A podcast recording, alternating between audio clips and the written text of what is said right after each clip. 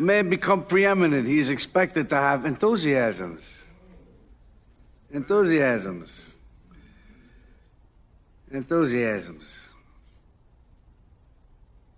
What are mine? What draws my admiration? What is that which gives me joy? James. Music. Baseball.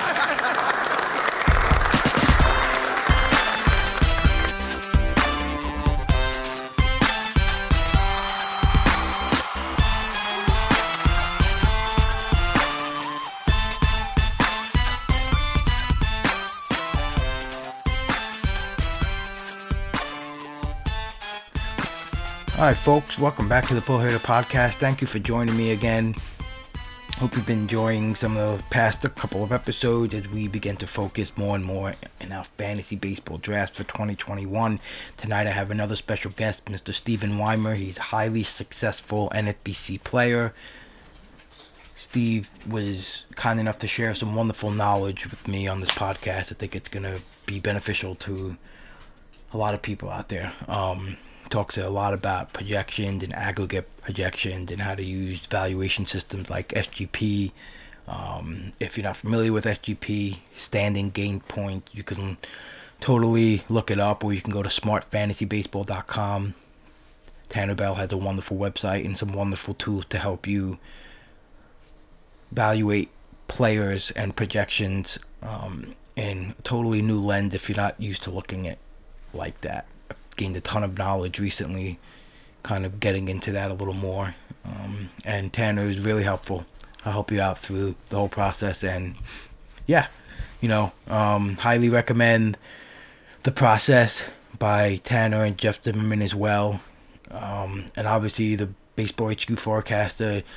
These are the type of books you have to just get into and rip apart once, twice per preseason and bring it to you into your draft room, your draft table, wherever you're doing it online. It needs to be part of the preparation for the draft. So if you guys are not familiar with those, I highly suggest supporting the work of both Baseball HQ and um, SmartFantasyBaseball.com. All right, so we'll get into this episode with Steve. Hope you guys enjoy it. Alrighty, guys, welcome back to another episode of the Pull Hitter Podcast. I'm here tonight with Mr. Steve Weimer. How are you doing tonight? I'm doing all right. How about you? I'm doing fantastic. I appreciate you taking the time out, come out and talk a little um, fantasy baseball with me tonight. Yeah, it's sure. um, it's always a good time to meet some people and get inside each other's brains about how we like to draft. Um, so obviously we had some some some relevant baseball news the last couple uh last yesterday actually with Lindor and Carrasco coming to the New York Mets. Um, and I'm wondering, do you think they have any type of value shift, uh, given like park factors or anything like that? Have you um, have the time to investigate that at all? Yeah, I looked into it a little bit more on Carrasco than Lindor, just because I was kind of surprised. I think it was Derek Carty had a, a tweet about like how stark the park factor difference was. Right, um, I saw that. Right, yeah, yeah and I, I was I didn't really have it in my head. Like I knew that you know um, I was going to say Shea Stadium, Citi Field. Um, you can say Shea. Park. yeah. Well, I didn't know to, to that extent. And then um, I was checking that two of the projection systems have updated. Uh, Steamer and it looks like Zola's Mastersball just came out, and it is a pretty big, pretty big improvement. Um, and I just ran those through real quick, and it moved him up like a fair amount in my ranks anyway, right into like the Jack Flaherty range actually. Um, so that's, yeah, that's a big bump. I did see that too on both the steamer and Mastersball, and I, being being a Met fan coupled with that, I'm like at the end of a DC right now, and I'm like immediately want to get, get into one like right after I saw that. So yeah, that's um, I feel the same way, and I'll probably have some, you know, now I'll get a little Lindor bias being a Met fan. Like yeah. it'll be no rationale behind it other than like I'm gonna root for the Mets all day. yeah, I think. I mean, I think that's he's an easy person to root for. Just so you know, seems like a great guy, fun, fun player. Anyway, plus he's on your favorite team. I think it's okay. You know, a lot of things like we look at these valuations, like oh, this this is a twenty dollar and forty cent player, and this is a twenty dollar sixty cent player. Um, that doesn't really matter if, if someone's that close. I think like who's fun to root for is a fine reason to to go for one over another. Right. Um, yeah. Absolutely. So I want I talked to all my guests about how they you know got into baseball and how they got into fantasy baseball. So tell me your story. How how would you get involved with uh, this great pastime, national pastime? Yeah, I mean, um, I don't really know like how I first started playing. Always been a baseball fan, you know, and then eventually, um, sometime in like high school, just started playing fantasy baseball, you know, with friends and nothing serious. Probably took a few years off along the way, you know, but off and on for for a long time. Um, and then started getting a little more serious with it, like 2014, 2015. Like discovered the NFBC and and played poorly in that for a few years and then you know and then figured out what i was doing and spent a lot more time on it now you know right. uh, i can at least justify you know the money that what what did you it. what did you notice like did you notice something immediately that you were doing wrong? Or like how did you like correct that? Or, or, or was it just the time put in? Is that like the mostly fact? mostly just the time. Like I'm, right. I'm not even sure what went wrong with those first teams but you know it's probably just making decisions on you know bad grounds and not really looking into things. And um yeah just just just like going off i don't know like like one, the gut one yeah gut feel or one yeah. page of ranks rather than you know looking into it deeper and see what more experts think if i hadn't even heard of projections at that point you know um so you start you know playing a little bit more and poking around you see how other people are doing it and then you know kind of take it from there and yeah eventually yeah. that's what i did it's a process right i mean you know you this year I, I learned I learned a ton. It was a good year, but I learned a ton in in in losing too. And I think that's what fantasy is. Like you you really kind of identify, you know, what, you know, what you need to do to compete with every single person, you know. Um you just gotta stay humble and just realize that, you know, you you're not gonna win everything. So um you gotta think like next year the fresh fresh slate, you know. So um I noticed on your Twitter account that it said that you're a, a uh, methodical fantasy baseball player. So um, that sounds pretty, uh, you know, like assassin like. uh, definitely, definitely not that. I think like by that I just meant like that I, I have methods for things. They're not they're not unique methods. They're not like mind blowing methods, but just I try to have a method for most everything I do. Like I don't fly by the seat of my pants. I don't really go with my gut like my gut would not lead me to success a whole lot. Right. Um, and I, I, know that I'm much better off just trying to uh, find methods that work and, and stick to those um, kind of just throughout the process, no matter what it is that I'm doing, like all the way from like, you know, setting KDS, setting lineups to FAAB bids, just um, don't, you know, go with the gut, don't do it on a whim, but like put in the time, figure out what works and then stick with that. And then like you're saying, like it's a process and try to refine those methods um, right. as, as you're going along. Right. I mean, you, you you seem to have figured it out because you know I, I, know in 2018 you came in second in the draft champions, right? Yeah, yeah. Second overall. Uh huh. Yeah. And tell was... tell me about that. Was that like close? Were you in second for like a long stretch, or how was the stretch run? And were you shitting bricks? I, I, I, was shitting bricks. Um, I, have I've uh, I've kind of strong memories of that last day. That was the year that there was two playoff games, um, and I was in it like I, I think it was you know something of a long shot. There was a chance on that last day where I could have I could have taken the lead and could have taken it down. And it was um, I think it was like the Brewers and Cubs played one, and then the the Rockies and Dodgers played one, and uh, I still had a chance going into that second game. I had Marquez, and he was pitching for the Rockies, but at that point, like I needed him to like just like do something like historic, like you know, like a like a 15 a 15 strikeout shutout in a, a game 163 or something like that. And obviously that didn't happen. So I was happy to to finish second. Um, to uh, it was Dorian Kinman that won that year, and he's a really good player. Right. So I was glad to you know get that close. I didn't really you know expect that to happen, and funded enough to to play more teams. That's really the most important thing. Right. Uh, uh, absolutely. I mean, you and then last last year you had um 15 top three finishes, right? Am I right about that? Um, about those stats? Or, or nine first place finishes, I thought? Yeah, yeah, I think nine, nine out of something like 20, something like that, 21 maybe teams, something like that. That's pretty um, outright um, uh, amazing. So, um, yeah you figured you figured something out right there. What was the biggest reason for the increase? So I, I know you you mentioned like doing your projection system and then running through the evaluation. You use the um an SGP formula, right? Yeah, mm-hmm.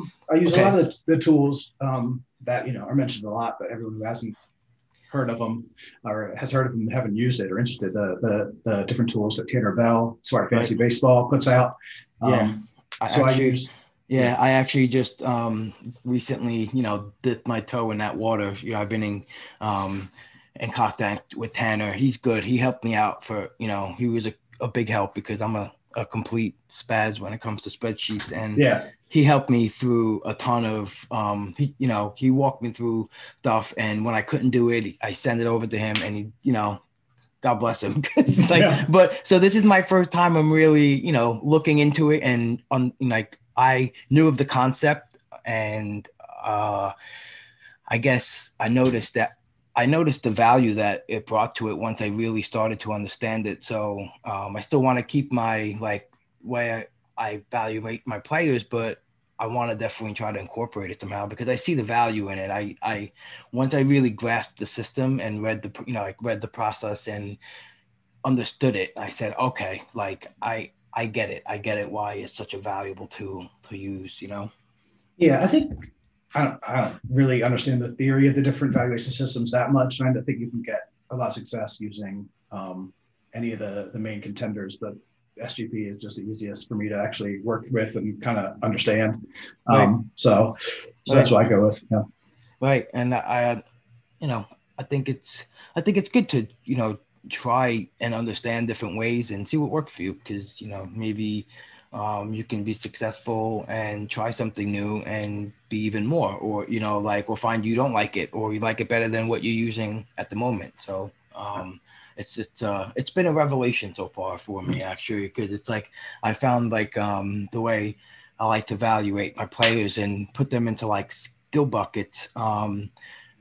What I really found to be um, helpful in the last couple of years was, um, well, in my home leagues and then last year in the NFBC was identifying like late late round guys um, that Yeah. had like big upside because uh, like the the skills would pop off the page for me when I'm looking. It's like a power bat or a speed bat. Like last year it was like Burns and Hayaska. They kind of Yeah. they were at the top of the you know of my of my skill bucket and I I was you know I was grateful to like get them where I did because they were tremendous. Um, so, but now I could, I think I might be able to be um, a little more rounded at the top of the draft and still use that at the end. That kind of where I'm looking for like an upside play. I'll use that type of system, and then um, when I'm just looking for like at bats and um, innings pitch, right? I know that's uh, they're pretty big. I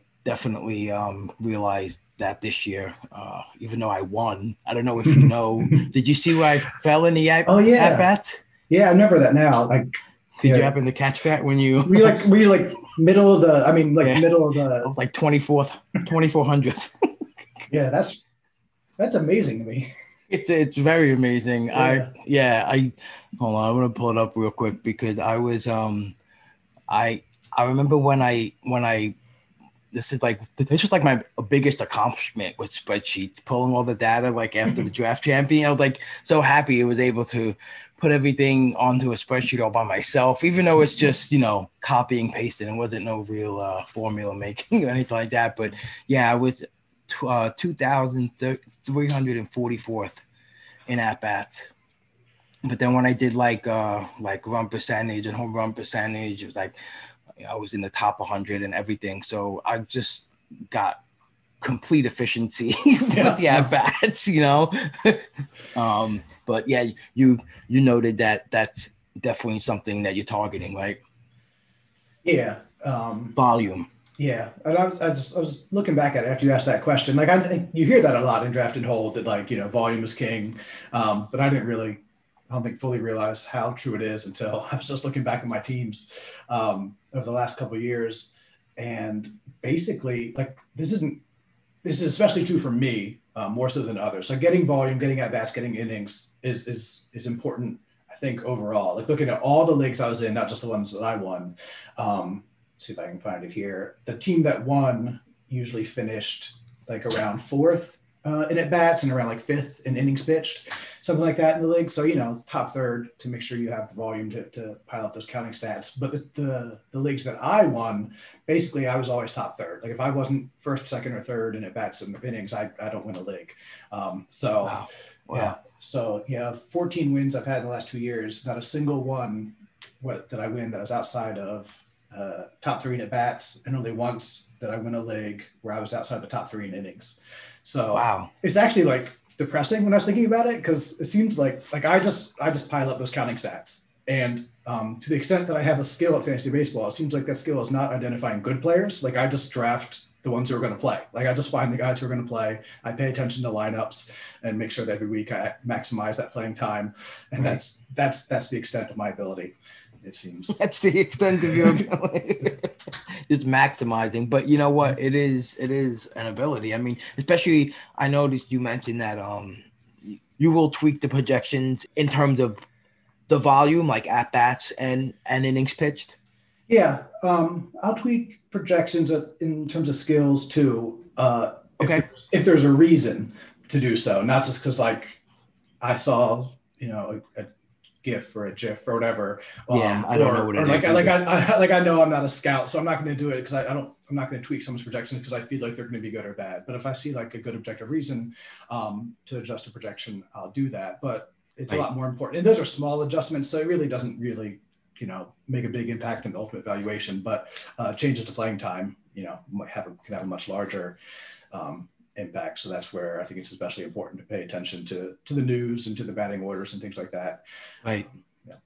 Right. And did, have had it ever um beaten you in the butt? I guess I want to say like any type of tweak, or just not enough to really um like it was never a playing time adjustment where like maybe you over projected a guy and you know like valued him a little higher. Like has anything stood out to you like Yeah. that, that I shouldn't have done that? um, i'm sure it's happened a lot Yeah, sure. but, but i may have you know, have repressed those memories um, so i can't think of any examples off Okay, no on big deal. yeah, yeah. You mentioned here about your your winning formula, finishing to finish in the middle third and average stolen bases, saves, ERAs, and WHIPs. Yep. Um, and, and, and I, I should say that the winning formula is in scare quotes. So like winning form, formula such as it is. Um, but yeah, like looking back at my teams, uh, on average, uh, they'll do, you know, like maybe like 10 points out of 15 in a lot of those categories. So average and steals on the hitting side, um, ERA and WHIP and saves on the pitching side, but then just on the, the counting stats, so runs, homers, RBIs, wins and strikeouts, um, almost always like in the top three. So like, you know, 12 points or more. Uh, the teams I do well, that's typically kind of where I'm, I'm getting the points. And that's just, you know, from partly drafting with that in mind, like drafting boring regulars who are going to play, and then also just cranking out the, the, the weekly lineups. Like I'm just on my phone, on my computer on Fridays and Mondays. So like any lineup change, um, or, or when the MLB line, lineups come out, any adjustments I need to make, I'm going to make sure I get get those done so that I, you know, get all the innings and all the at bats I can. That's yeah, that's extremely uh pivotal. Yeah. So is is this your favorite format to DC? Yeah, I think so. Yeah. I mean, I love the slow draft aspect. You know, it's like everyone is how, how I do prep over the winter. It gives me something to kind of pass the time over the cold, dark winter. Um, have a little bit of time to think about picks, and if, I take this person, you know, on my next round pick, you know, where's that going to take my team? I take this person, where's going to take it? Um, so yeah, it, it's probably my favorite. I mean, the main event is the most intense, right? Like everyone's paying attention to it. It's the highest uh, dollar league that I've ever played or probably will ever play. Um, so it's definitely like it's a different kind of fun. It's the intense fun, but uh, the DCs overall, um, if I could only do one, I'm pretty sure that's what it'd be. Right. And um I noticed you you said that you're doing a solo shot, right? Is that correct? Yeah, if that You're flies. Yeah, I was excited about it last year, so hopefully it'll go. It'll go this year. That's the one where it's kind of a blend between the DC and the main. I don't know if you've looked into it, but it's bigger roster, bench? something like that. Um, is a bigger bench and then FAAB once a month rather than once a week, which is Yes, okay. Yeah, I see that. I see um roster size, you got eleven bench um with a with a normal starting team and then once a month. That's interesting. That's a nice different kind of merge. Um is there is there any type of different approach into that, or it's the same thing? You're saying, Yeah, I mean, I think it'll be interesting to. The part of the appeal is just that it'll be interesting to think about how the strategy should adjust. And if you do that well, I think you can do it better than other competitors, right? Because there are adjustments to be made. So if, in terms of how you're going to do your FAAB planning for four weeks instead of one, um, making sure you have the depth to cover at every position at least once over, um, you know, looking for the pitching matchups down the road and so forth. So uh, it's fascinating to think about uh, how to approach it. And there's that incentive that I think some people are probably going to do it like and not make adjustments correctly, right. right? Like just approach it too much like a main or too much like a DC when it's actually, you know, a hybrid of the two. So if you can, if you can come up with and apply a good process for how to do that kind of league, I think there's there's some advantage to be had there. Right, because that yeah, like like you like you mentioned, knowing that first month of schedule, that you have to do a real deep dive and plan that out accordingly. Target guys for that month, and then know when you're going to move on from them. Um, it, have you looked at the schedule and applied it to any of your early draft champions, or you just because No. of coronavirus and all yeah, that? Yeah, I mean, yeah. Don't- I Right, don't it's too much. the- yeah, I don't know what the Yeah. odds of last year. I mean, it was it was great for doing that, right? When the schedule is set and it's only sixty games. Right. Like I like I remember I had uh, uh, Marquez on one of my main event teams because he lined up. and You don't know for sure if it's stick this way, but he lined up for like a lot more road starts um, than you would expect. I think it was more than fifty percent, and the schedules look pretty nice. And there's a few pictures like that that you could kind of plan it out. Um, but yeah, this year in in a regular season, there's not too much point doing that. Not in a DC, like in a main, then yeah, sure, sure for your next right. last few picks, you know, you go, go ahead and get your streamers. Um, but this year, especially, like I doubt that the schedule that's out now is what's actually going to be played. So, um, Yeah, I agree. I think it's uh it's definitely something that's gonna change, or even if it doesn't, um, it it wouldn't be, I think, wise time, um, you know, spent on on on figuring all that out. Um, so that's interesting. The solo shot, you you- got me intrigued there because I never really realized it was a hybrid. For some reason, I just thought it was the same rules. I must have never really dove into the actual overview until you mentioned it and I looked at it and I was like, oh, this is different. Um, so that's interesting. How long has this format been around for? Is this something that's been pretty I'm pretty sure that they just created it last year and then it got, Okay. it got canceled. So it's never actually. Happened? Yeah. Oh wow! So there's no historical data on it. So you can mm, interesting. So You Hmm. can you can be the the inaugural champion. Yeah, yeah, yeah. the- jump in. oh man, they have an overall for this as well, right? Mhm. Yep. Okay. There's something I forget how many legs, like 15 or something they're looking for. So it's not going to be, you know, as big as as the main. And and solo shot, the name is because everybody can just have one entry, which is I don't know. I don't know if it's a, an appealing factor or not, but um, I guess there's something to that. Right. I'm just viewing it kind of as a second main. I, I don't know, like rather. yeah, no, that's yeah. yeah, I like that. Yeah. That's that's interesting. I'm definitely gonna give this some thought now. Um, so, twelve team leagues, yay or nay? Uh, nay for me, um, just in terms not not in terms of them being poor competition or like a worse game or anything, but just it's too it was too hard for me. The couple years I did it, it was hard for me on FAAB Sundays to switch my mindset back and forth from 12 and 15 to such different player pools. Um, the, the the line below which you should cut a player is so different. It was just kind of more efficient to just stick with one format and if I have to pick, it's always going to be the 15s. Right. That's uh I feel I feel pretty pretty much the same way because a lot of my home leagues are 12 and when I go back to that it's a mess. I I look at the player pool and I'm like why is this guy available? why is this guy available? Why is this guy available? Yeah. You know cuz like you said you can't get out of that 15 team mindset. It's um yeah, I haven't done DOC yet either and I don't know if I'm going to because I think I prefer the. I like going deeper into the player pool too. You know, I I like really enjoy that. That's why I enjoy the DC. It's just, um, like that thirty-five to fifty range. Ex- somehow stupidly excites me. You know, like landing your, you know, Joe Joe Joe Jimenez or your uh, Logan Webbs. You know, those those guys that we'll discuss in a little bit. Um, Uh, so are you are you involved with one right now, or how many have you done so far? Um, Yeah, I've pretty much keep one going at all times from once they whenever they they start them up. So I'm in coming to the end of my sixth, and I've overlapped a little bit. I, I, I've almost held myself to that that resolution to just have one going at a time, but Yeah. you know, when I get to around 40 of one and there's another one about to start, I'll go ahead and jump in. So, so yeah, this is number six. Um, Nice. And I probably, Awesome. I, I bought the nine pack and I think that ought to pretty much take me into like when it's time to get ready for the main event focus on kind of a different, different mindset on preparing for those FAAB leagues.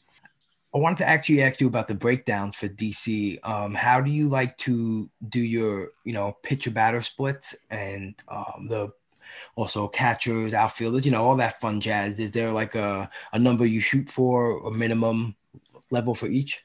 Yeah, I'm pretty formulaic about it. I'll have, it used to be 23 pitchers for almost every team. Now I'll move that up to 24 sometimes. I think this year and last year, um, it's better to have too many pitchers than too few. Um, so probably 24 pitchers, most of them, vast majority being starters, um, like at least 15, sometimes up to like 18 starters. Cat four catchers on the infield positions. Make sure got at least two pretty much full-time players at each position. I'd say, and, and, and three eligible, 10 outfielders. Like, yeah, pretty much pretty much all the same. It is nice to get the you know multi-position guys, and there's tons of them um, this year to kind of free you up a little bit to to do some different things. But that's I think that's what I always want to end up with. I feel like at the end of the uh, the DCs, I'm always I want to pick every speculative closer out there. You know, like it's it's it's strange. I have like an obsession with them, and it's like I feel like sometimes too. I, I I'd rather plug this guy in than a starter. You know, that might just you know like your Jordan Lyle type. That's you know I don't know. It's it's always. uh big decisions, you know, but I think it's better to have some length in starters. And this year I tried to tone down my, actually, no, I'm looking at my roster right now. I, I, I didn't tone down anything. I'm taking stabs at all the next, next ups in the bands, but Yeah, I I didn't really, I didn't really draft um closers aggressively early. So I took one in round 15, Will Smith, and then it's just all been, you know, m- number two guys like Wendell Kin, and you know, I'm Yeah. I'm living in that world. So yeah. I don't know. I mean, I think that's the high the high variance play. Like that's what paid off for you, right? In your and your DC victory was just picking up those Yeah. guys late. So don't no don't use the draft capital on it. Um, so if you're going for an overall, I think that's a decent strategy. I usually am just trying to win the league, and to do that, Right. I, want to get middle of the pack, hopefully in saves. You know, there's like what like six closers right now that you can count on, or something like that. Um, so I try to get maybe there's eight, I don't know, but uh, try to get one of those if I can. And I just find that when I it, I'd like I don't start the relievers. Like if I actually like look through my weekly lineups, if I drafted like seven or eight relievers, there'd be like three or four of them that just didn't start a single week. You know, because I'm gonna Right. I'm gonna stream the two start pitchers, and I'm gonna try to get those matchups, and um, so they just end up being wasted picks. Like I'd rather have a I don't know like Johnny Cueto like in round forty than uh, a guy with like a ten percent chance of getting saves because Johnny Cueto I might start a few weeks when he's got you know two home starts um, against like Colorado and Arizona or something like that. So Right. We are going to take a quick break, and we're gonna uh, we're gonna be introduced again to the robot segment.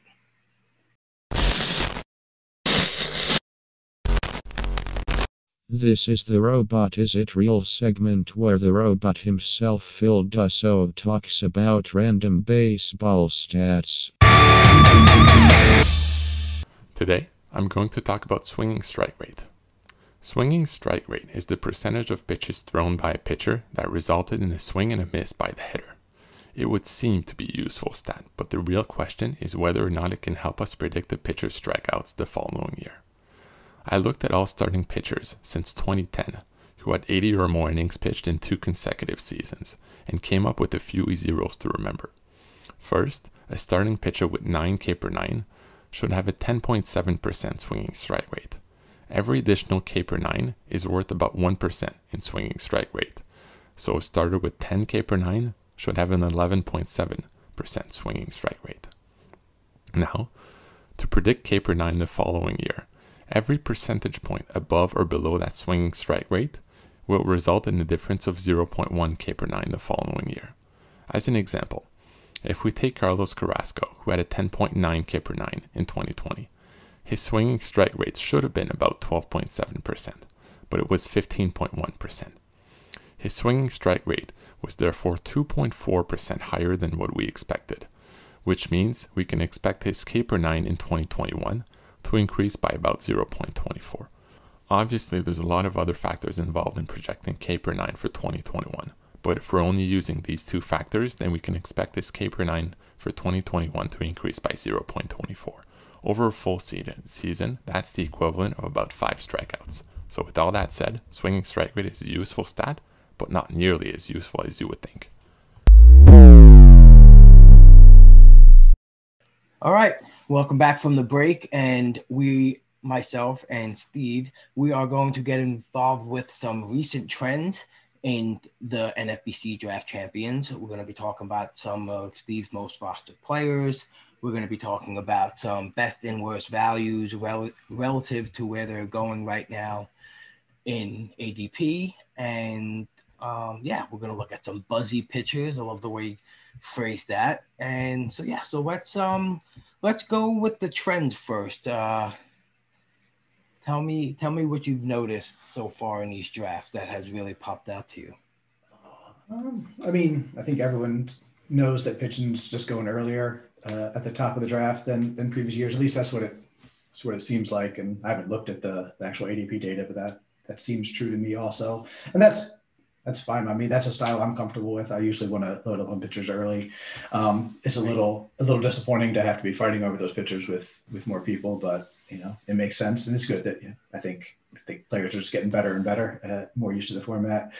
Um, yeah. Uh, so speaking of the pitchers, let's talk about some buzzy pitchers that Yeah. have that have been moving up at least around in ADP since from November ADP to December ADP. So you call out a couple of those guys that you wrote down, and um, we'll get into them.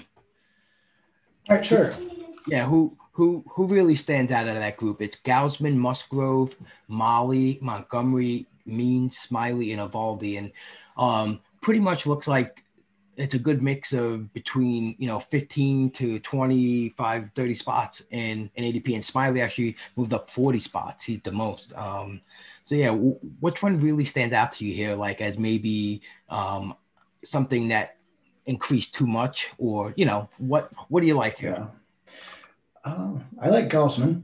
yeah Uh, uh, of all of these, I mean, he's the one who's going the earliest, but I think he's also the the this probably the best. Um, probably best upside and most likely to achieve it. I'm willing to say, looking at them all, um, I really like what he did. I'm comfortable paying that that new price of 117. In fact, I've gotten him in the eighth round of each of my last two DCs, so a little bit ahead of that.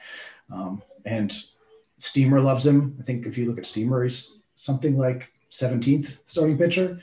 Um, wow yeah, yeah it's you know you can see why. he's uh, looking at the numbers. So uh, this year, 10th best K minus BB, 12th best SIERA. If you go back to second half of last year and just look at the, the games he started, he had a few relief appearances in that. But just as a starter, he's ninth best K minus BB, 10th best SIERA. Um, other projection systems are a little cooler on him than than Steamer, but still, um, I always aggregate, you know, to try to hedge a little bit, and he still comes out as a decent value at that price. So Yeah. I'm, I'm fine with Gausman in the eighth round. Um, it'll probably be the seventh before long. What about joey musgrove he's the next guy you got on the list here Yeah, I haven't gotten any Musgrove yet. I've you know fell under the spell in previous years. I'm not not opposed to it. I've seen some really good players take him really early. So that's one thing I do is like when I'm in all these DCs, I, I take note of who I'm playing with and who they're taking. You know, maybe I need to take it more seriously uh, when I see someone. that's a good point steve Yeah. i like how i like how you said that yeah that's great Yeah, but I haven't pulled the trigger yet. I mean, so what's he going like 127?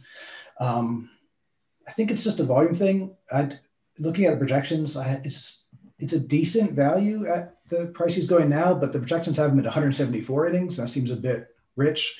Um, if you bump that down to like 160, then I think there's probably better better picks to make at that range.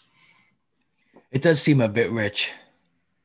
How many? Uh, I know you mentioned the aggregate. How many um, projections do you use? Uh, three, and that's I'd love to use more. Like I love getting into that stuff and and and averaging it all out and looking at the differences. But I'm not that good at Excel and Tanner Bell's spreadsheet only has room for three projection systems, so three projection systems is all I can aggregate. Yeah. Um, Right. I, tr- I tried to like, okay, I'm gonna create a new page for a fourth projection system, and like the formulas are just like way too complicated. Yeah. Um, so absolutely. Um, and that steamer, Mastersball, and The HQ right now. and HQ, yeah, it's exactly the same three that I plugged in. So that's that's awesome. Tyler Mahle, he's another guy that jumped up from 174 to 156. Have you have you got any shares of uh, Mahle yet?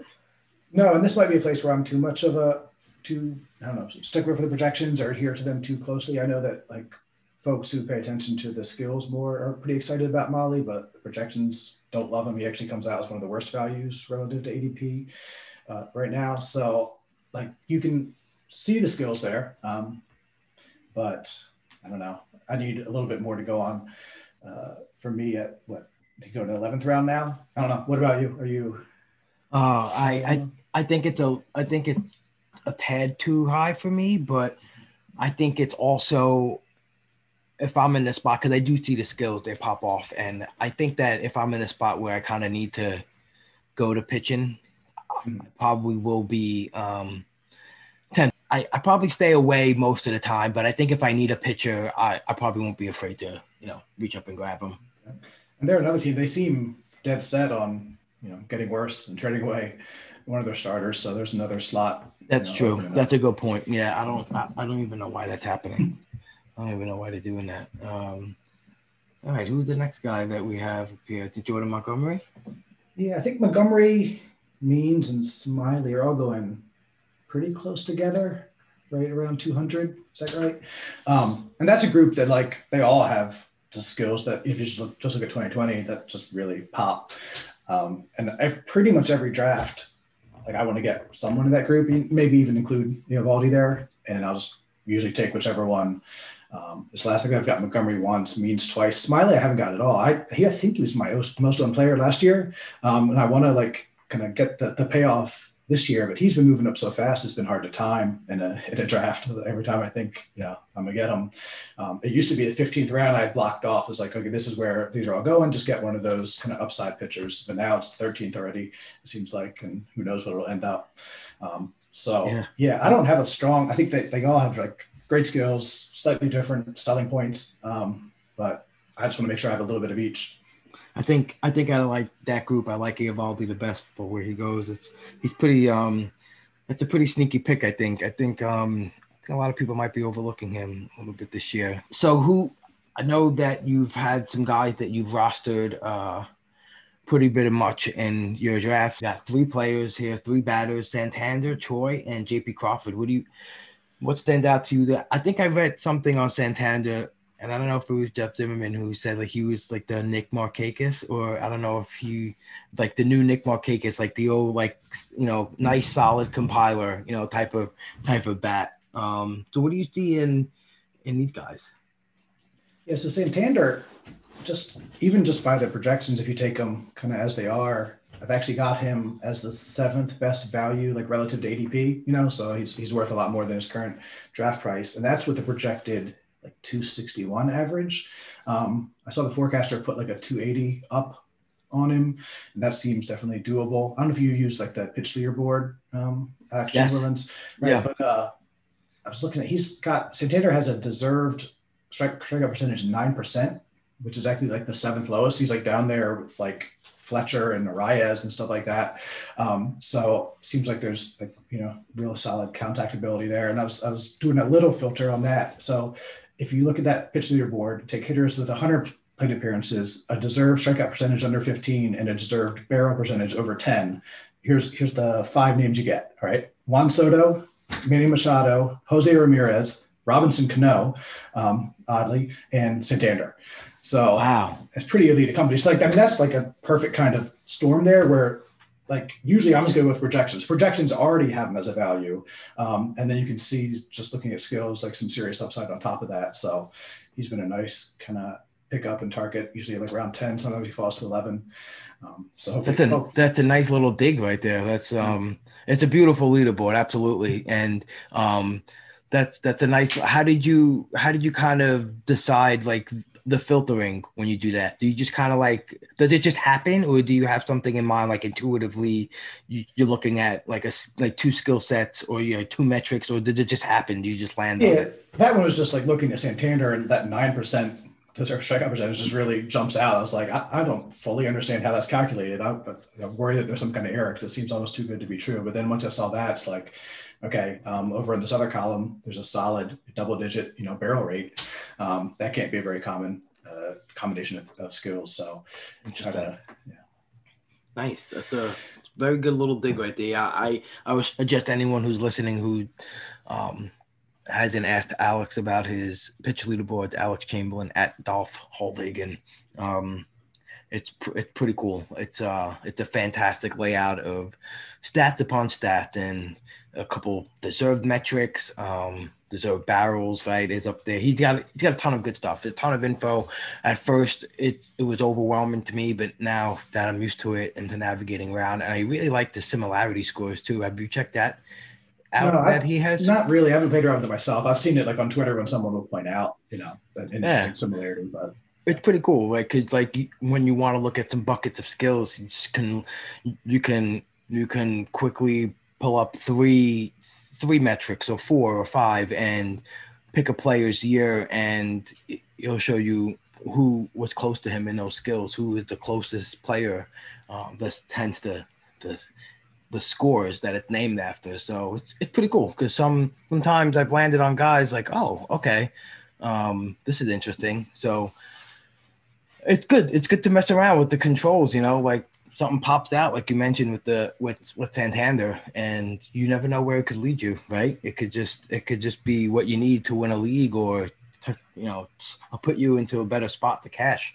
Um, Ji-Man Choi, I just took him. Um, actually, I forgot what round it was, but I was extremely happy to see um, his name on your list here. I was like, hey, I, I just took Choi. Um, I think with the trade of of of of Lowe, is he the low or is he the low? I still get this wrong. I'm not. I'm not even gonna try it again. I got him in the 36 round, and I think I get you know 450 at bats, right? Yeah. That, that, we're looking at, and some power. Um, so he was actually the last batter I took, and that was about 10 rounds ago. um, but yeah, because he, I remember right where he was. There was a couple of other good possible starters that I could have um, tried to get, but I just couldn't pass him up. You know, I, I probably didn't need to get him there uh, as opposed to that next best starter. But I think the variance in the starters too is like, let me just lock up this bat, and it'll be the last kind of big bat again until I speculate um, later on. Yeah. It's just just like a possible volume thing for you, yeah. or is again like some stat that popped out for you for Choi? No, his stats are terrible.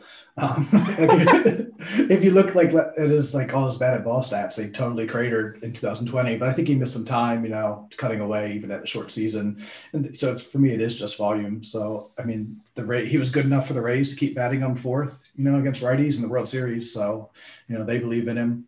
There's no reason to think he won't keep playing in the top half of the the lineup next year against right-handed pitchers, and that's a huge volume value if you're down past round 30 or whatever good thing to be aware of, like you said, minding the news, kind of pay attention to lineups where where the where the teams put these players in context, right? Because you can kind of gauge how how the organization feels about players. So gives you a little stronger conviction when when you're picking these guys. And um, J JP Crawford is that's strictly volume play too, right? Yeah, yeah, mostly volume. There's like that whole cluster of shortstops. That's like it's just a no brainer to get your second or third shortstop all around the going around 400 or 450 or whatever. Like Rojas is there, JP, Ahmed, uh, Jose Iglesias. Jose, yeah, um, yeah. Uh, Adames is a little earlier. Nico Hoerner looks like he's gonna play full time a little later, but you know somewhere in there.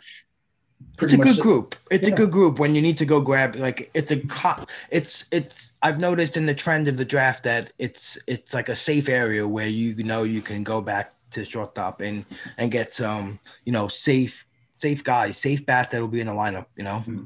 Yeah, so um, I'm mostly I'm okay with whoever falls out of that group, but it's usually Crawford for whatever reason, and I think I actually prefer him the most. He's the one who might run a little bit.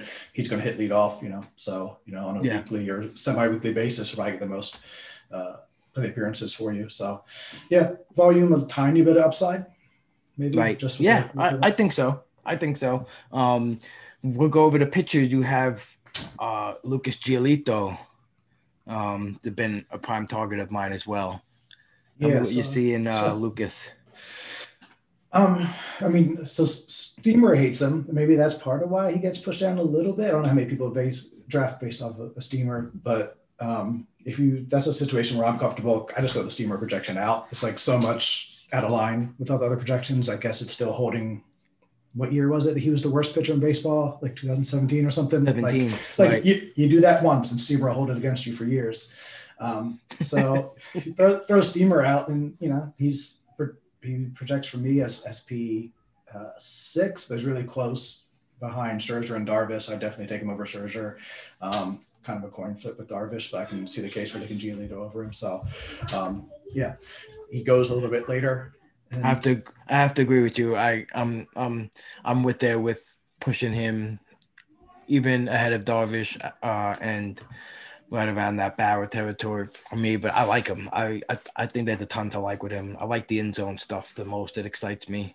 He's the type of guy I think that gonna propel himself next year into that next big three. You know, if any if any one of those pitchers pop out, I think he has the chance to get in there. Yeah, and I'm a. I mean, he's a fun guy to root for. It always helps a little bit. Um, uh, all his old tweets. I remember when uh, all the hater stuff came out and all the old tweets and stuff, and then, then people dug up G- Lucas Giolito's. You ever see that?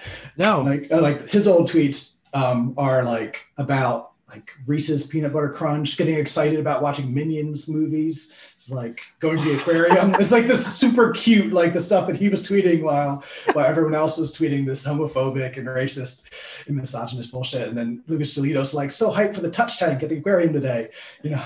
So, Oh, that's cool, man. I had no idea about that. Yeah. yeah, so Yeah. I mean that's that's not a reason to draft him, but it's a it's it's definitely I'm, I'm there's certain players I'm not comfortable taking because of their their off the field actions. Just like I don't want to root for them. Um, so he's definitely not doesn't fall in that camp, and it's it's nice to have people that that you are comfortable rooting for, especially you know on if you're gonna have on a lot of teams or on a big team. Um, yeah. I, I like that. Drafting for character too.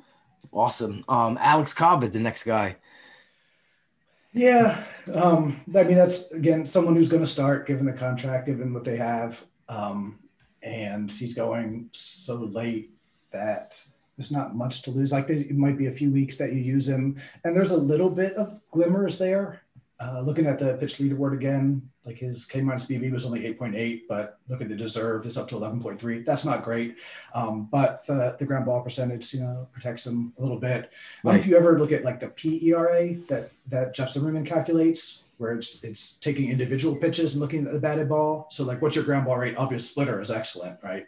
As Right. opposed to looking at his ground ball rate overall, because like when you're throwing a four seamer up, you're not trying to get a ground ball. Um, so it's like, what can, can you do this when you when you want to? So looking at the the whiffs and the the plate discipline as well as the batted ball on an individual, and he's like solid with that, and it look, looks a lot better than some of those other metrics.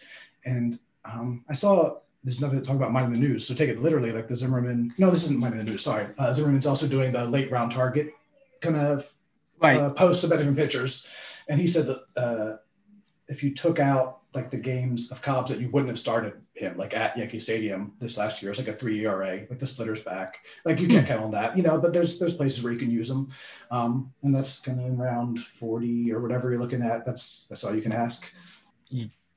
it's a place that you need to go to. I think as you're adding that back end, you know, roster depth on your team for pitching. Um, and this this this last guy I wanted to note. This one popped out to me because um, he popped out on a couple of things I was looking at, and then he popped out to me on the forecaster too. He had a nice, really good write up, Mr. Pierce Johnson. Um, so tell everyone about Mr. Pierce Johnson.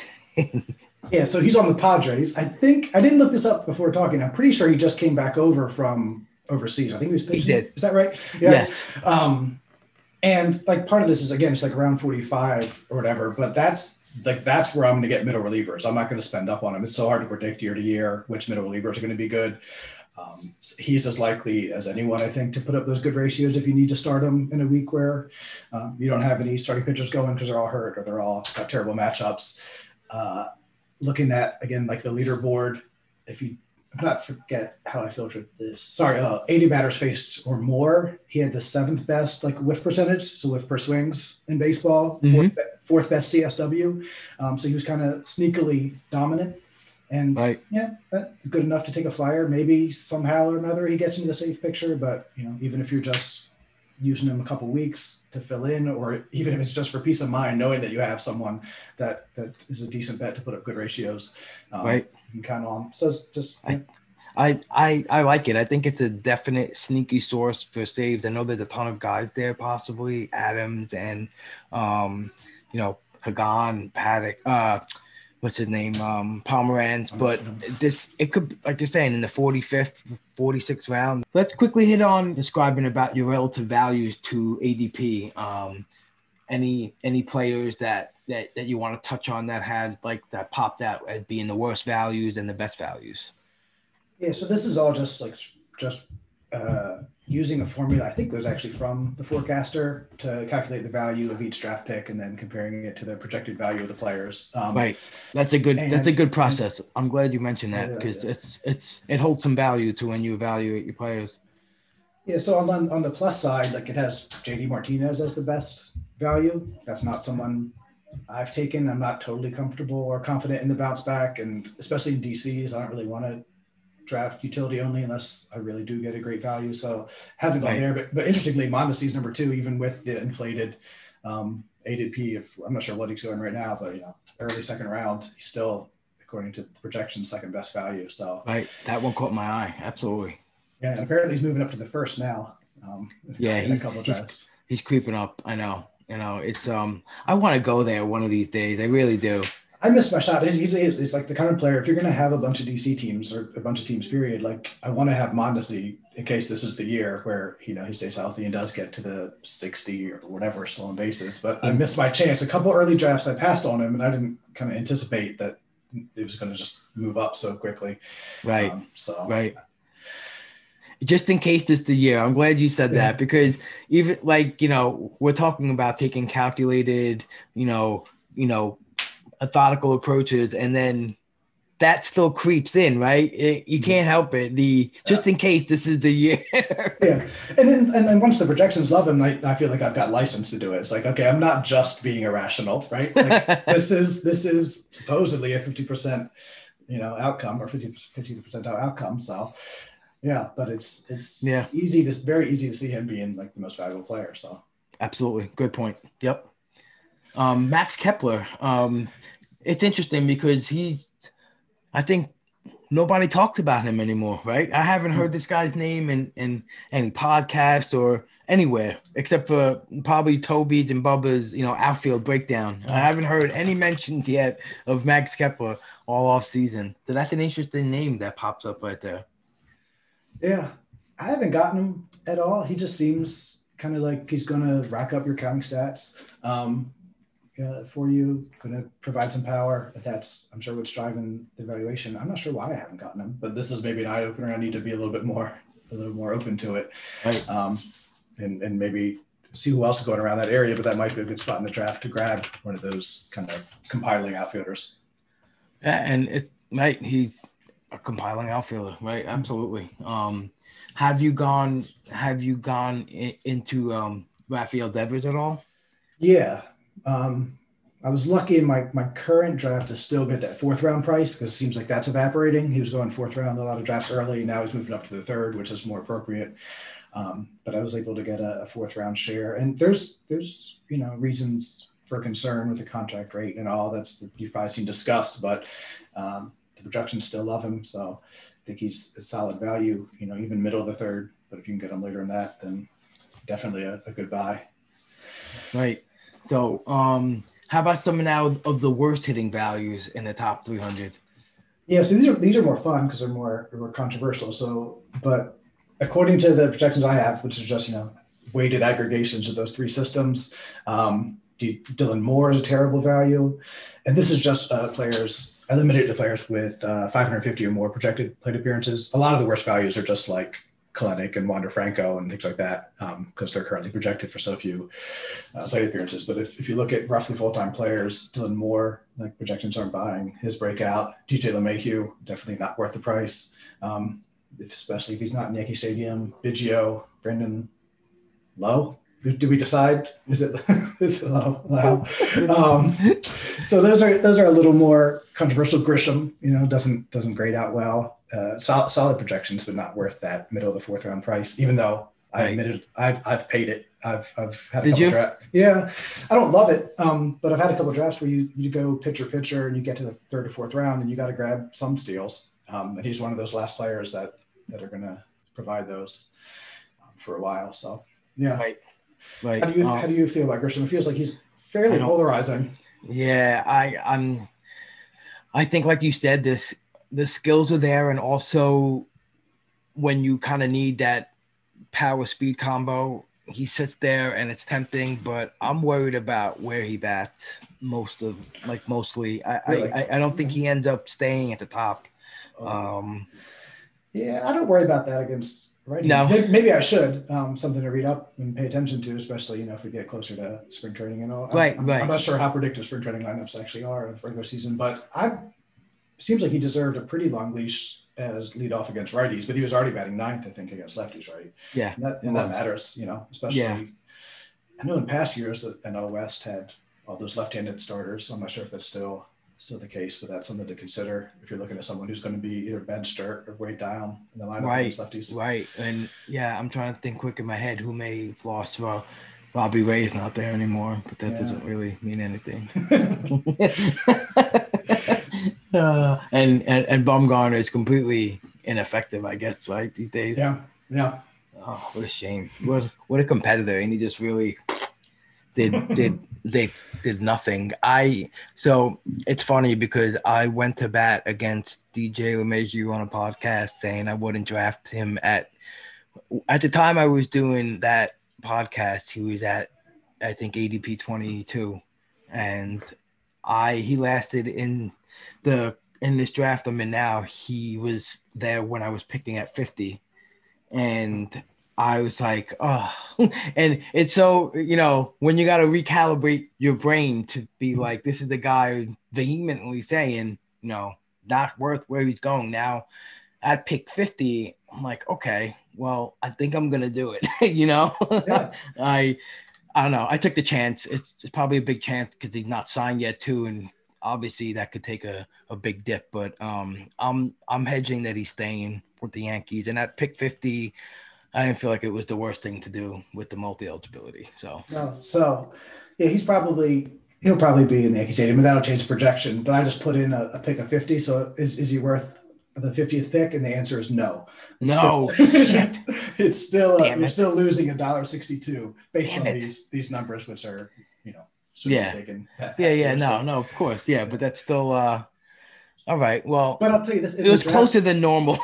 yeah, yeah, yeah. No, and, and I think honestly, probably is worth it because I think like so these these projections, these valuations don't take into account the positional eligibility, but I've seen that estimated at worth uh, an SGP, um, which would bump them up. Uh, Right. defi- definitely enough to be worth that. So I think that was a great pick, Rob, and you should you should feel proud. Yes. DJ LeMahieu.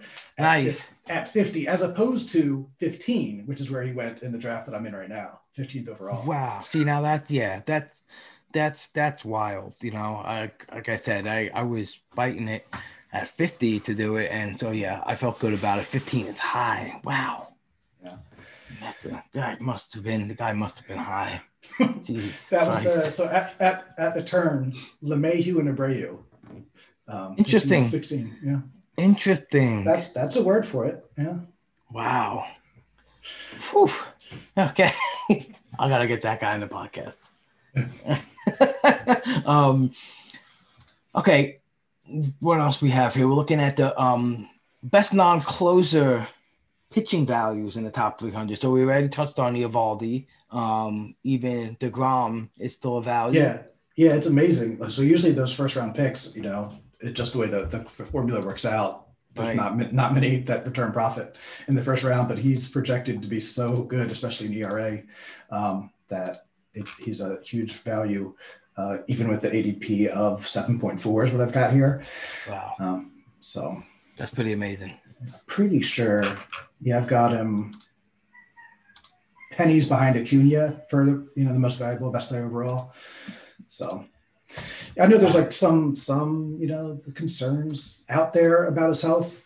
Um, I'm not too worried about it, and even if you think think about it in terms of like risk reward, if if the projection if you trust the projections, then there's plenty of room for like building in some injury risk there and still having a profit. If he's a seven dollar profit in the first round, Right. um, then he can lose a couple starts and still be a solid value there. I agree. I I don't see the dramatic injury risk that some people pointed out. Uh, yeah, I, I don't see it at all. I mean, and I also don't see he. I know he's 33, and you know that's getting up there in age. He still, and I think it was Miss Matt Matt Modica put a, a tweet out that showed the innings um, that pitchers have accumulated at age 33, and it was it was amazing how much less he's thrown Yeah. by his age than you know guys like Felix Hernandez. Like it was like half of what Felix Hernandez threw by his age. He doesn't have that that um all those innings on his arm. Yeah, not worried there about deGrom. Have you have you gone to Scherzer at all in any of these drafts? Um, not in a DC. I, I think I got him in like a private league that was set up like right after the season ended, um, in the in the third round. And I think he's he's there's the potential there for obviously like a big payoff. The projections still like him at that value, so I'm not opposed to it. Um, Yeah. but he, he's definitely he's definitely outside of that like ace tier. Um, he's in that that that next tier for me that starts you know end of the second and that goes into the third. Right. Yeah. And it's interesting because the the more that pitches get pushed up and it seems to he, he seems to creep down, it's it's Yeah. it's a very interesting dynamic. How about Zach Greinke? Yay or nay this year on Zach Greinke? Uh, I haven't got him yet. It's he's I don't know an enigma wrapped in a puzzle or whatever it is. like I don't know what to do with Zach Greinke because wasn't his velocity pretty far down? I want to say, um, even you know be, even beyond his normal levels. Like I know he maintained the swinging strike rate. I know he maintained the strikeout rate as a whole. But like obviously there's going to be a year. It's Right. going to happen eventually. Yeah. Um, so not opposed to it, but I would not feel comfortable, like, especially if I'm talking about like a bigger money teams kind of player. Like, yeah, I'll, I'll have him on a team probably somewhere along the way because there's Right. enough people, enough people like me that are scared that he'll he'll slip down sometimes. But I'll know. be feel way better if you started off like deGrom and Giolito, and then you you know like you added him as like a third. Like Yeah. you'd probably be a lot safer doing like I would at least. That's that's probably the route I would go. You know, to add that Greinke on my team, I have to be really strong up front with um. So now the worst non-closer pitching values. My favorite guy, Zach Plesac. yeah, it's like he's in a, a, a category by himself in terms of bad values. Um, but, but by the projections, of course. So you Right, know, he- of course. He's, he's the fulcrum of the projections versus I don't know skills, uh, For or, or, or analysis kind of debate. But I actually did tweak his projection. So one of the reasons I'll do that is like so Jeff Zimmerman's shown that pitchers with a certain level of a diverse arsenal will outperform their projections on you uh, on average, and Plesac qualifies for that. So um, I go in and, and make that adjustment because he's said like about this much. Like I think it's like 0.25 um, ERA lower than projected. So I, you know I'll make that adjustment to uh, to Steamer, and still he comes out as a as a terrible value. So I don't know. Like I just I'm not if I'm not a scout. I'm not gonna pretend that I'm a scout. Um, um, sure, it looks good when he pitches, but to the the difference in the value based on where he's going, like the, the projections not just have to be wrong, but they just have to be like so wrong. Like I can't get all the way there by any kinds of look at looking at skills on a you know a, what was it like an eight or ten start sample. Yeah, in a yeah, in a terrible central. But I like how you said that. They like don't have to be wrong. They have to be terribly wrong. So that's interesting. I just want to touch real back, real quick back on what you said about the um tweaking tweaking the adjustment. So there's a certain pitch mix that is has brings a repeatability in the ERA. Right, Um, you saying? Yeah, so this is this is all just Jeff Zimmerman. Um, I think he's called like projection busting research. He's got a few different categories of players that that you know not every time, but just um, re- uh, on average or reliably will outperform or underperform projections. And one of them is like a two pitch pitcher is usually going to do a little bit worse than projected in terms of ERA. Um, and a pitcher who uses, and I think it broke into two categories. It's, it uses like three more pitches a certain amount of time or four more pitches a certain amount of time um, would do on average better than the, the projected ERA. So that's just one place where when you see projections that they're just kind of out of whack, like Yarbrough, this is a big favorite of mine, like Steamer hates Yarbrough. Um, but he, he's done it for a while now. And part of the reason is that he's got this this mix of pitches that I think the projection systems don't truly value properly. Right. Um, so yeah, they kind of do. They kind of overperform, like you know the Kyle Hendricks and right. The, yeah, that's that's a good point. That's something that's really good to bring up. Um, which is why it's great when we could lean on such, such great data like that, right? That you know we have excellent um, analysts out there doing this amazing dig, amazing work, and we could just apply it to you know our our roster construction. Um, it helps out uh, a ton, you know, definitely helps out a ton. One of the questions I had for you that I have here at the end is I noticed when I was looking at your your team history and I saw a bunch of interesting team names. Um, so I wanted to ask you, you know, what what was behind some of those. Yeah, so um, it's hard to come up with team names, but so I, I, for a couple years I just found a theme. So I think it was 2018. Um, all my team names were some something from the TV show The Wire, like the best right. show ever. Um, so it's phenomenal. Yeah, yeah, it really is. It's like undoubtedly the best show ever. It's it's silly that people have conversations about what the best show ever is. Like, why are they wasting their time?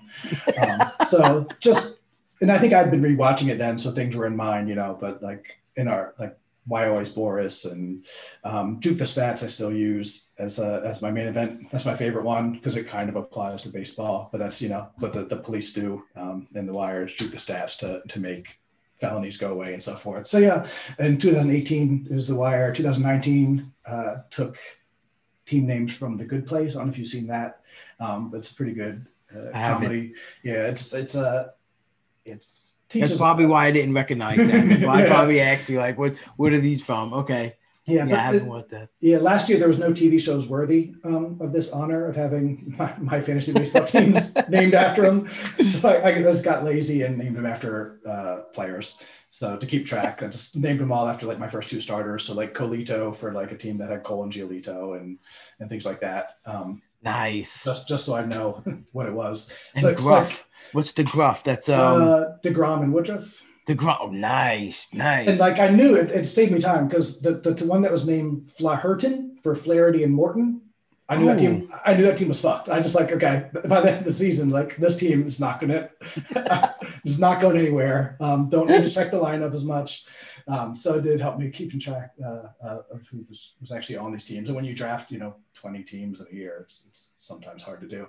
Right. No, absolutely. I know, like, so, you know, some people just do the something DC two and something DC three and something DC yeah. four. And uh, the last year, um, Tyler Jung, like everything was yeah. socks, right? Yep yeah. sage socks and brown socks and striped socks and I remember like when I really like caught on to it like like what all these socks like what's happening oh man that's cool that's awesome that's a cool little uh that's cool little um backstory there. So, real quickly before we end this, um, we recently got into a, a, a, little dynasty league. Well, not a little dynasty league, but 20 man dynasty league um, with a bunch of industry guys involved with that. Um, so, we took over, me and you took over two vacant, well, not vacant teams, but we took over two teams. And which, this was cool. We were allowed to do a dispersal draft instead of just taking over one team or the other. Um, so we had a chance to go head to head and and and do do a draft off of uh, two different rosters. I completely um, I went on and traded everyone I drafted in this dispersal draft. Um, I was actually thinking you were going to take Bellinger first, um, and then I think I made. I don't know. I kind of knew I was going to sell off the team, like you know anyone I drafted, and I, I kind of hinged on BTO's value more because it was an OBP league. But mm-hmm. in essence, I might have been able to get more if I if I if I took Xander Bogaerts there. I think I'm Yeah. kind of mad at myself. I was I was anticipating you taking Bogarts, and I really wanted to get Nola because I just I just want to go for it, and Nola was the, like the only like definitely the only ace that was available to us in that draft. Um, Yeah, so he I was. was I was pretty frustrated to, to, to see you take him. I'm actually trying to. I think you've traded Nola off. I'm trying to trade for him now, so I could so I can get him. Um, but yeah, it was a lot of fun. The thing I still kick myself. when I, I brought up the the draft that we did, and I let you get Bobby Witt. When I made my list, I didn't have Bobby Witt on it, Bobby Witt Jr. for some reason. Um, Oh. I kind of copy and pasted the uh, Oh man. the rosters the teams we were drafting off of. He just didn't make my list for whatever Sanchez instead of Bobby Witt Jr., which is like the worst possible pick in a dynasty. Um, so every time I see that, I kick myself. That's you know what? That's so funny you brought that up because I was completely wondering. I said, you know, but I guess like you're saying, you were trying to win, so I guess it's not terrible, but in essence, yeah, you probably would have took you know Bobby Witt right ahead of Gary Yeah. Sanchez. But um, yeah, have you? I know um, I turned around and I traded my Nola Biggio. I, I traded my first four picks: Nola Biggio, Luzardo, and Hayora. Um, traded them all. Um, I just like it's the first time I'm really gonna try to play for any type of you know uh, forecasting future. Um, I'm pretty much the same way in my keeper leagues at home. I'm trying to win. You know, I'm trying to win and not kill myself. Have some good rollover. We have a um, 10 man keeper with contracts, so I try to keep a good blend. You know, and I always try to keep some solid rookies to to kind of sell off maybe if I'm going for it. Or um, but in this league, I said, you know what? Let me try something. You know, like let me see. I'm getting more and more into into the prospects. I'm trying to do more research in that area. Um, you know, watching video and reading a whole bunch of stuff. So I was like, let me try to do this. Let me try to set up a situation where in the future I could run off, you know, three or four solid years. And one of the biggest moves I knew I wanted to do was trade for Rutschman. He was one of the my biggest targets. I, I just see him like a like a future Realmuto, you know, like a big difference maker at catcher, and especially in a two catcher, 20 man league.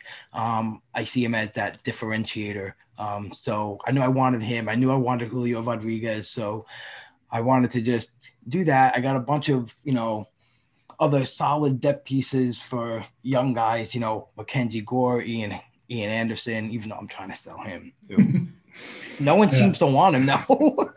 well, at least at least I I thought I would be able to get more for him. I guess that's the thing. I thought I was going to be able to get it. So maybe my expectancy has to come down a little bit, or everyone's obviously just on to that fact that he may have, you know, overperformed um, last year. So I was there any point where you was just like looking up names and trying to figure out who? Oh yeah, like I'm. I mean, part of the reason I did it was because I don't know nearly enough about prospects, so um, it wasn't too long until we were to that point where I had to start doing some research, um, Yeah. and looking up some of these names. But uh, yeah, it'll be fun. I don't even know if my team's good. Like I don't have a frame of reference for a 20 team league or an OBP league, and this is a 20 team OBP league. Right. So I feel like I, I definitely drafted more for now, the present than than you did. I still think I'm going to be like middle of the pack probably at best, but I figure it's the kind of team I like. I'll just go a month or two and see how it see how things develop, and then decide what direction to take it. Um, Right. yeah. Right. Yeah, because you're right. I don't have a frame of reference for it either, and I was trying to look back at, you know, the last year standings and and when I was looking for trading partners, that's when I realized who's playing for it. I don't know if you realized that too. When Yeah. I was looking at draft picks for all the teams, Mhm. and I, I even Toby, he had like no picks in the first six rounds, and I'm like, oh okay, like he he already gave up all those. Yeah. And some people even um, contacted me like, you know, oh, I'm I'm looking for, you know, even like solid guys like Brandon Crawford and Arcia. I was getting constant trade trade offers for, for them, and I'm like, ah, okay. So you know, these are guys who are going for it, and they're looking for volume. You know, guys to plug in, and then so like you're saying, you know, you're trying to trying to like figure out how the league values players, and I was like, okay, well, these guys are in hot demand for some strange reason, you know. So I guess uh, this guys needed some shortstop and middle middle infield help. Um, so it's definitely an interesting dynamic. I mean, I think it's going to force me to just really, really, you know, get into the player pool. And I still probably won't draft a rookie or a ton of rookies in a DC, but at least when I know, like, maybe I want to take a shot at one, I'll have a better understanding of what their Yeah. profile might be and like what they might rate out to be when they get brought up, you know, especially since there's a ton of more um, minor league coverage now, prospect Yeah. coverage. There's a ton of great stuff out there, but um, it gets overwhelming when you're trying to learn that and still like you know prepare for regular redraft leagues as well. Um, so Yeah. yeah. it's definitely interesting. I think you had the pick of the draft though with um with Logan Gilbert. I think I, I- I think that's gonna be one of those plays where he comes up this year and gives you something um you know, way ahead of what I think the timeline we're going to be expected for him. So, um, Yeah, have you made any trades Yeah. after? Um, I made a couple, probably like compounding my mistake. I know that like they say like there's no such thing as a pitching prospect. You shouldn't go for pitching prospects, but that's like all I have. My whole pitching staff is just prospects. Um, but I traded for another one. I traded Mountcastle for Edward Cabrera. Um, so I'm just taking kind of a volume approach. So I've got like Gilbert, Lynch, Edward Cabrera now, Shane Baz will maybe start. Um, I think there's a couple others uh, that are kind of prospects that are closest, and just hopefully a couple hit because right now my pitching staff is just just awful. Um, so there was there was Oh, not man. a lot to go around. You got Nola and Luzardo, and then kind of the rest were. I don't Did I know, traded not great, all? except for Ian Anderson, which has a lot of trade value, and anyone listening should offer you something really Right. good for him. You know? Well, you were able to land um, Alcantara, which isn't terrible. Um, Yeah. I mean, that's a pretty good pick. I like I like how you you know actually looking at the spreadsheet now. You, yeah, you definitely got to um, you ate up in the middle there with the Connors and the Nick Andersons. Um, pretty good run right there. You have Ryan Pressly, definitely some solid contributors for this year. Yeah, I was just going for like trade value. I didn't really know how, like how to, but like I didn't, I didn't think we had good enough players available to us to, to go for winning it right now. I don't Right. know enough about know enough about prospects to, uh, to like build for the long term and just go for prospects, especially in a league like this with a lot of people who know prospects better Right. than me. So I just tried to get think about like trade value. So I have the flexibility um, to hopefully make some moves if I do kind of catch up on prospects. I need to blow it up. Then I figured someone like well, at that time, I thought Gary Sanchez, you know, in a, a league with 40 catchers would have some replacement value. Of course. Um, and Pre- I got Pressly and Anderson because there's you know there's not enough closers to go around in a league that big, so hopefully I can trade them if they're still you know getting saves. Right. Yeah, it's gonna be interesting. It's um, I'm glad that we got into it. Uh, that's I know that's when we really started talking a lot when we were doing that little draft. So it was pretty cool. It was definitely uh, some insight into uh, and there's a whole bunch of people in there. It's really it's really competitive crowd and it's active. It's um, it was I know as soon as like we had our teams Yeah. l- loaded, um, I, it- it was just offers left and right. I'm like, oh, okay. Uh, it's it's cool. It's cool to get involved where um, everyone's really looking to you know shuffle around and um, make some moves. Um, cool, man. I really appreciate you coming out. We uh, we had a good time talking here, and um, we had a, some some really good really good information here. I think everyone's gonna get a, a ton of excellent little nuggets of info here. Absolutely. You, you brought it. You brought it tonight. Uh, I don't know about that, but You brought it. You brought some nice. No, no, it's great. I love the way you you broke down some different points of um, interest in for for ADP evaluation. I think it's I think it's crucial that people um, hear that and learn how you know to apply projections and how to you know uh, change them if you feel it's necessary. Um, you know, it's all stuff that you can get caught up doing the wrong way. So it's good to um, really get insight into someone who's kind of, you know, who's really successful at it. Oh, actually, you know what? Before we forget, we have we have questions. We have listener questions. Bam. Hold on a second. Let me pull that up.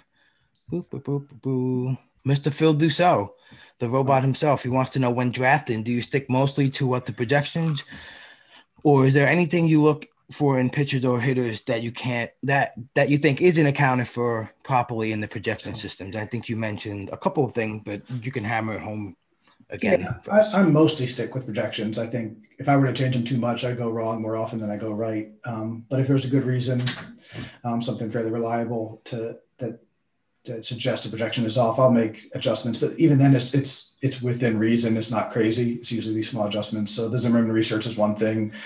Um, I think prospects, you know, the projections are going to be a little bit less accurate on, probably less data to go on. So that's where I'll, I'll look into the opinion of experts, especially like prospect experts. And usually, what I'll do in that situation is um, I'm not just going to like arbitrarily bump it up like someone's projection, but there's always a range. So like Brian Hayes is a good example. Um, uh, like I've seen I've, James Anderson has said, like his power is legit. He didn't have the minors. The power he showed last year is legit. Um, so okay, the projection is probably low on his home runs. Um, it needs to be adjusted, but I'm not just to like pick a number out of the air. So what I'll do is like look at the, the projected home runs per plate appearance from a lot of different systems, and it's a really big range for him. It goes from like 1.8 home home runs per 100 plate appearances to like 3.6, basically double. Um, Wow. And if I think that that the, the low ones are probably incorrect and missing something, then that's where maybe I'll, I'll just manually put in the higher range um, or throw the lowest one out and average the rest and that kind of thing. So that still there's some kind of rational basis for the number that you're putting in, um, Right. but but you don't necessarily have to stick to an average because you know, projection systems are going to miss things and they're some are going to miss different things than others, right? So you can kind of compare the different systems where they stand on players. Um, other like like steals and saves are places where I'll, I'll make changes playing time where that's just you know based on the human element and following the news and, and projection systems are always going to be up on which teams are running and which players are running um, so I'm uh, uh, more comfortable making some adjustments there What about um uh, for speed for stolen bases? If someone's hurt, like carrying an injury, is that enough to like try to alter something there? Like if a guy's hurt in spring training, maybe you're thinking maybe not running as you like yeah as much as usual. Is that something you'll even Yeah. tinker with as well? yeah that would make sense Yeah. um, like so far I was looking at it. I've only made adjustments to like 25 pitchers and about six hitters. Uh, I think, you know, I'm going to adjust the projections for hitters more than for pitchers. Just it's they're more accurate on the hitters, but where I do change the hitters is mostly on stolen bases. So like projections think that Segura is still going to run. I'm not sure Segura is going to run as much as, as they think. Right. So I've Right. more, uh, adjust that down. And I just took kind of the lowest uh, stolen base per plate appearance projection to Right. use that one. And there's some other examples like Altuve Solak, uh, Solak I put up. Um, he's one where, you know, Steamer has Solak for like seven or nine steals. And, you know, he had that many, I think seven last year. So Yeah, so I could understand. games. So And I love I love it too how on on on Tanner Bell's um SGP tool it was so cool how you know he said all you have to do is do the you know the plate plate appearance override and I'm like yeah.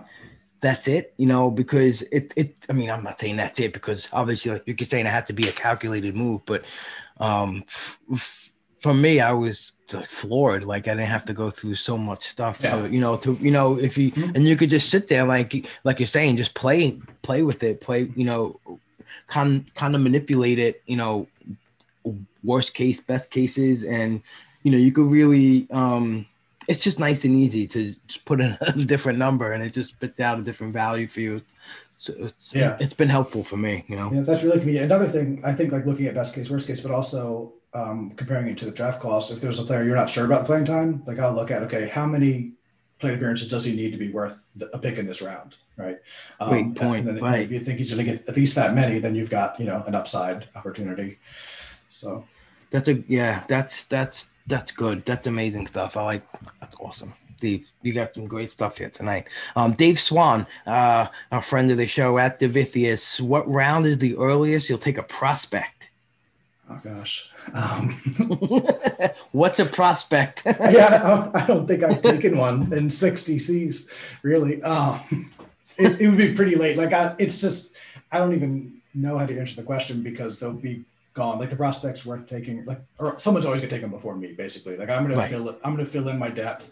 Um, it, it's when we're talking about a prospect that's like not locked in or not likely to play, not projected for playing time. Like, that's just not gonna be someone.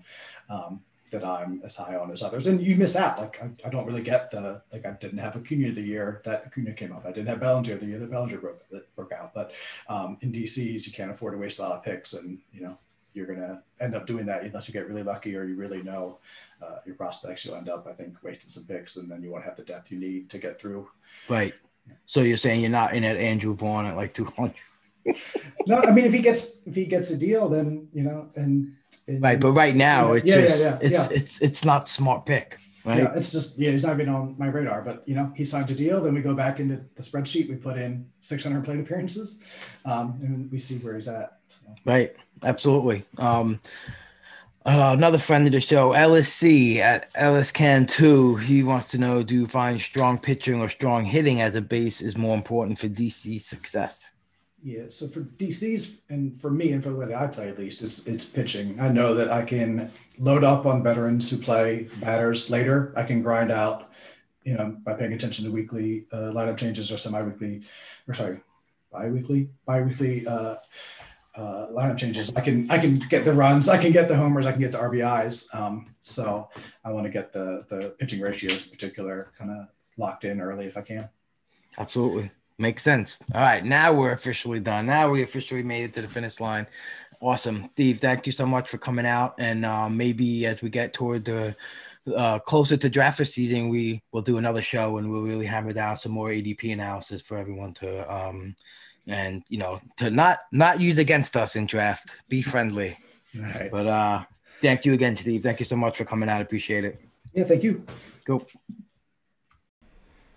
Alrighty, guys, thank you for tuning in to another episode of the Pull Hitter Podcast. Next week, we have a loaded week as well. We're going to try to keep churning out all these podcasts and lead you right into draft season so you can be armed with solid knowledge that can help you win. Until next time, be, be safe and don't be a bag of shit.